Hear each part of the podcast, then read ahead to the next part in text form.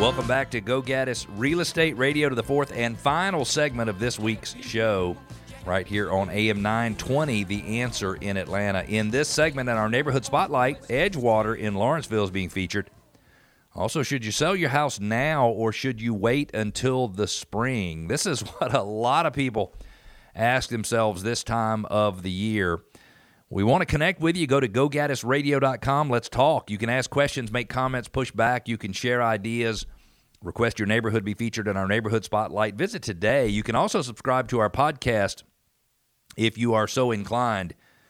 Each week we pick one specific Metro Atlanta neighborhood to call out, call out critical changes over the last few years to help you understand as an owner of a home how you might have a particular advantage when it comes to selling a home in today's market. And this week it is Edgewater in Lawrenceville in Gwinnett County. If you are headed eighty-five north, take exit one eleven, which is Lawrenceville Suwanee Road. Turn left on Horizon, right on Old Peachtree, and then right onto Collins Hill Road. The neighborhood's on the left. For those of you who are familiar with that area, it is Collins Hill High School District. In twenty nineteen, the average sales price of a home in the neighborhood, three hundred forty thousand three hundred forty-three dollars. There were thirty-five homes sold. It took sixty-three days. It's a big neighborhood. It's over five hundred homes. It took sixty-three days on average to market a home. The low sales price, two hundred fifty-one thousand five hundred dollars. The high sales price, four hundred twenty-two thousand five hundred dollars. Property sold for ninety-eight point four percent of their original list price. In twenty twenty, there were thirty-six homes sold, one more than in twenty nineteen. Took forty-four days. So the number of days it took to market homes decreased by thirty percent, forty percent. Average sales price, three hundred forty, excuse me, three hundred fifty-one thousand dollars, an eleven thousand dollars increase over the prior year. From a low of two hundred twenty-five thousand dollars up to a high of four hundred thirty-eight thousand dollars, property sold for ninety-eight percent of their list price, which means I would say the market was a little weaker in twenty twenty than it was in twenty nineteen, because sellers had to discount two percent instead of one point six percent. Let's look at twenty twenty-one.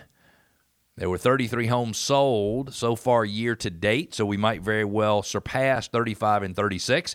They have taken thirteen days, listen to that, Atlanta, thirteen days to go under contract in that neighborhood, and the average sales price is four hundred twenty-eight thousand dollars, which is an eighty thousand dollars increase. four hundred twenty-eight thousand dollars, which is an eighty thousand dollars increase over the three hundred fifty-one thousand dollars average sales price in twenty twenty.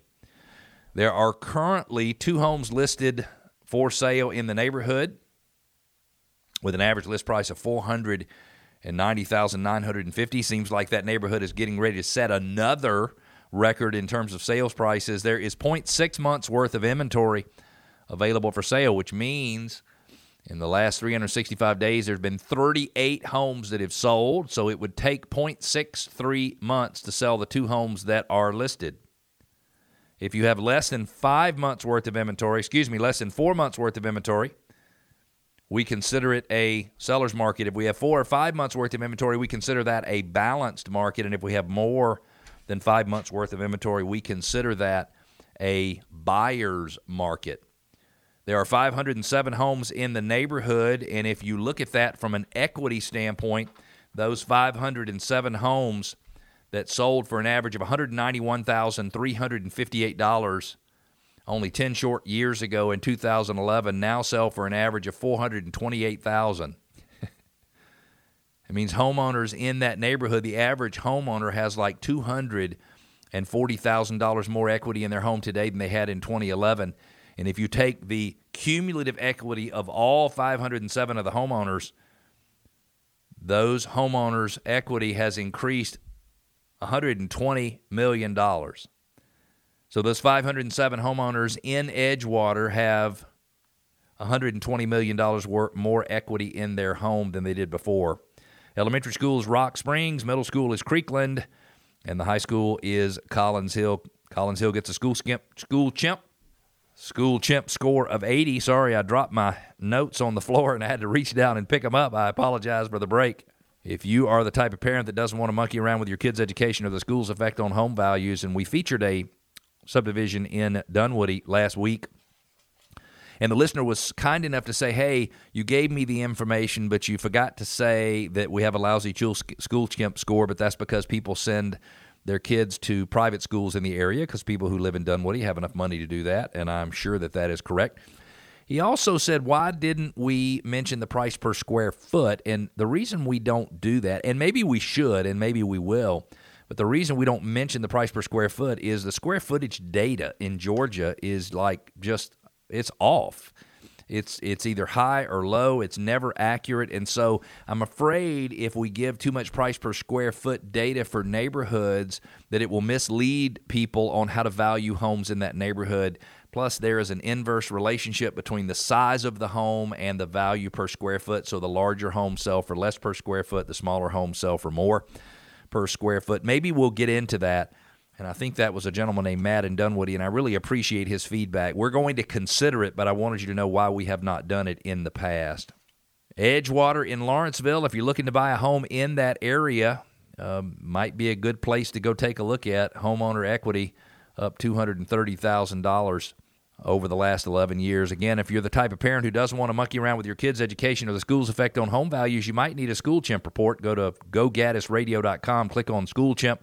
Punch in a little bit of information about the school you would like the results for or the ratings for, and you'll get a report that'll be customized for you that'll either prepare compare that school to another public high school or allow you to compare that school to all, the average of all public high schools in Metro Atlanta. And it is absolutely free. There's no obligation whatsoever for this report. It'll be produced exclusively for you. It'll also give you all the demographic information you're looking for about a school district. What percentage of homes are owned by homeowners or, or what or renter occupied? What's the average educational attainment of parents? What's the average household income?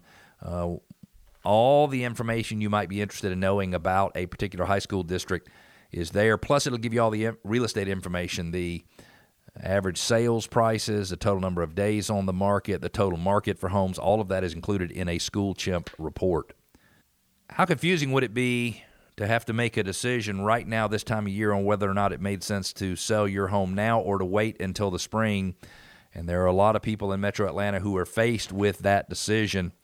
Robert in Milton is one of them. It says, I'm thinking of selling my home, but wonder if I should wait until the spring when I hear the market is stronger. Uh, I actually added the last few words. Uh, his question ended with selling the spring, but I'm guessing he's thinking selling the spring when the market is stronger. And, you know, is this a good time to sell a home? It's a very common question that we're asked this time of year. And there are many, many different factors that need to be taken into consideration before deciding when to sell a home. Many homeowners believe that selling a home during the fall and winter months is really not a good thing and that spring is really the only time a house should be sold, and that is simply not true. When we look at sales over the period of a year and we look at it and say, okay, if one hundred percent of the sales happened in twelve months, then eight point three three percent of those sales would happen every single month. The reality is May, June, July tend to be much higher, around maybe ten percent of the sales. Uh, January and February tend to be four or five percent of the sales, and December is almost always somewhere in that eight point three, eight point four, eight point one. So about one-twelfth of the sales that happen in the year wind up happening in the month of December. So there's a lot of real estate activity that is taking place. There's no doubt that the spring market is a good market, but the fall and winter can be really good as well. And the reasons are these. Number one, you have less competition. So there's just less listings out there available for sale. Now, this year, there's probably more listings, but there's less listings than there would be otherwise out there. There are serious buyers out there, I can assure you. If I was drudging around Atlanta looking at houses sometime around Thanksgiving or Christmas or New Year's, it's because I need to buy a house. And there are lots of people who relocate to the Atlanta area, and if they've got to report to work January, February, they've got to get to town in November or December and put something under contract.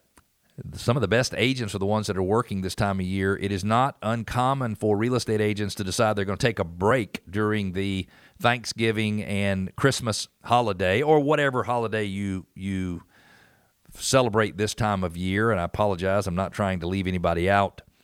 Uh, but the good agents run a business like a business, and they are working twelve months a year. It doesn't mean they're not taking time off for the holidays. It doesn't mean they're not going on vacations. They're just working. They're serious about it.